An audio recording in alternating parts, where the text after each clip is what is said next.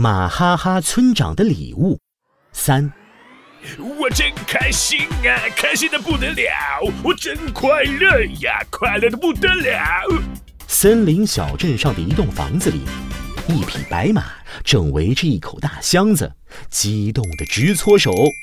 我马必达要发达了，发达了！以后请叫我马大富翁。嘿嘿嘿，让我来瞧瞧箱子里到底藏着什么宝贝。马必达刚要去开箱子，手一顿，哎，不行不行，要是箱子里装的是金灿灿的黄金，或者布灵布灵的珠宝，那得多晃眼睛啊！还是让我先开条缝。来摸一摸，他迫不及待地伸手进箱子，硬硬的，嗯，哈哈哈哈一定是钻石。马必达再也忍不住，一把掀开箱子盖，箱子里是一排排整整齐齐、散发着金黄色泽的 啊古德饼，怎么会是古德饼？我不相信！啊，一定是古德品牌钻石。马必达赶紧咬了一口，浓浓的牛奶味，脆脆的口感，居然真的是古德饼！我千辛万苦骗来的，居然是一箱古德这时，响起了一阵敲门声。谁呀？没听见？我正在哭嘛！妈呀！拉布拉多警长，杜宾警员。门外站着两个穿蓝色警服的身影，正是拉布拉多警长和杜宾警员。你就是马必达？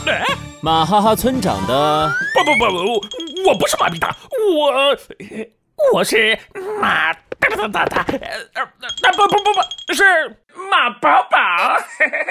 马必达心虚的把头摇得像拨浪鼓。这时，旁边冒出一只鼹鼠理发师。哎呀呀，拉布拉多警长就是这家伙。就是他要我帮他剪一个像屁股一样的发型，我不会记错的。糟了！马必达吓得一把就要关门。嘿呦呦，没有坏蛋能从我手里逃跑！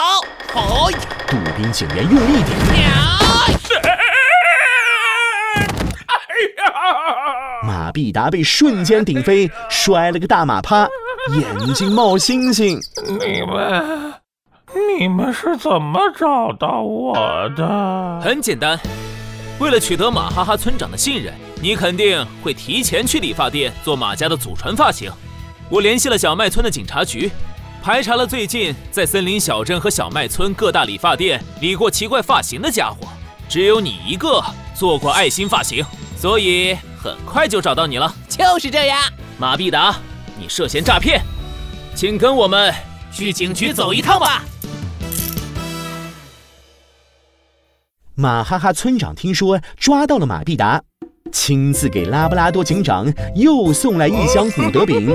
需要帮助就找拉布。拉布拉多警长，你果真是我们的大英雄！以后只要你想吃古德饼，我们小麦村就给你送，管够。能帮上忙就好了。不过马哈哈村长，你可别送了，我家里的古德饼已经堆成小山了。拉布拉多警长胸前的热心肠徽章闪闪发光。接下来还会有什么案件发生呢？小朋友，跟着拉布拉多警长我一起进入下一集故事，一起破案吧！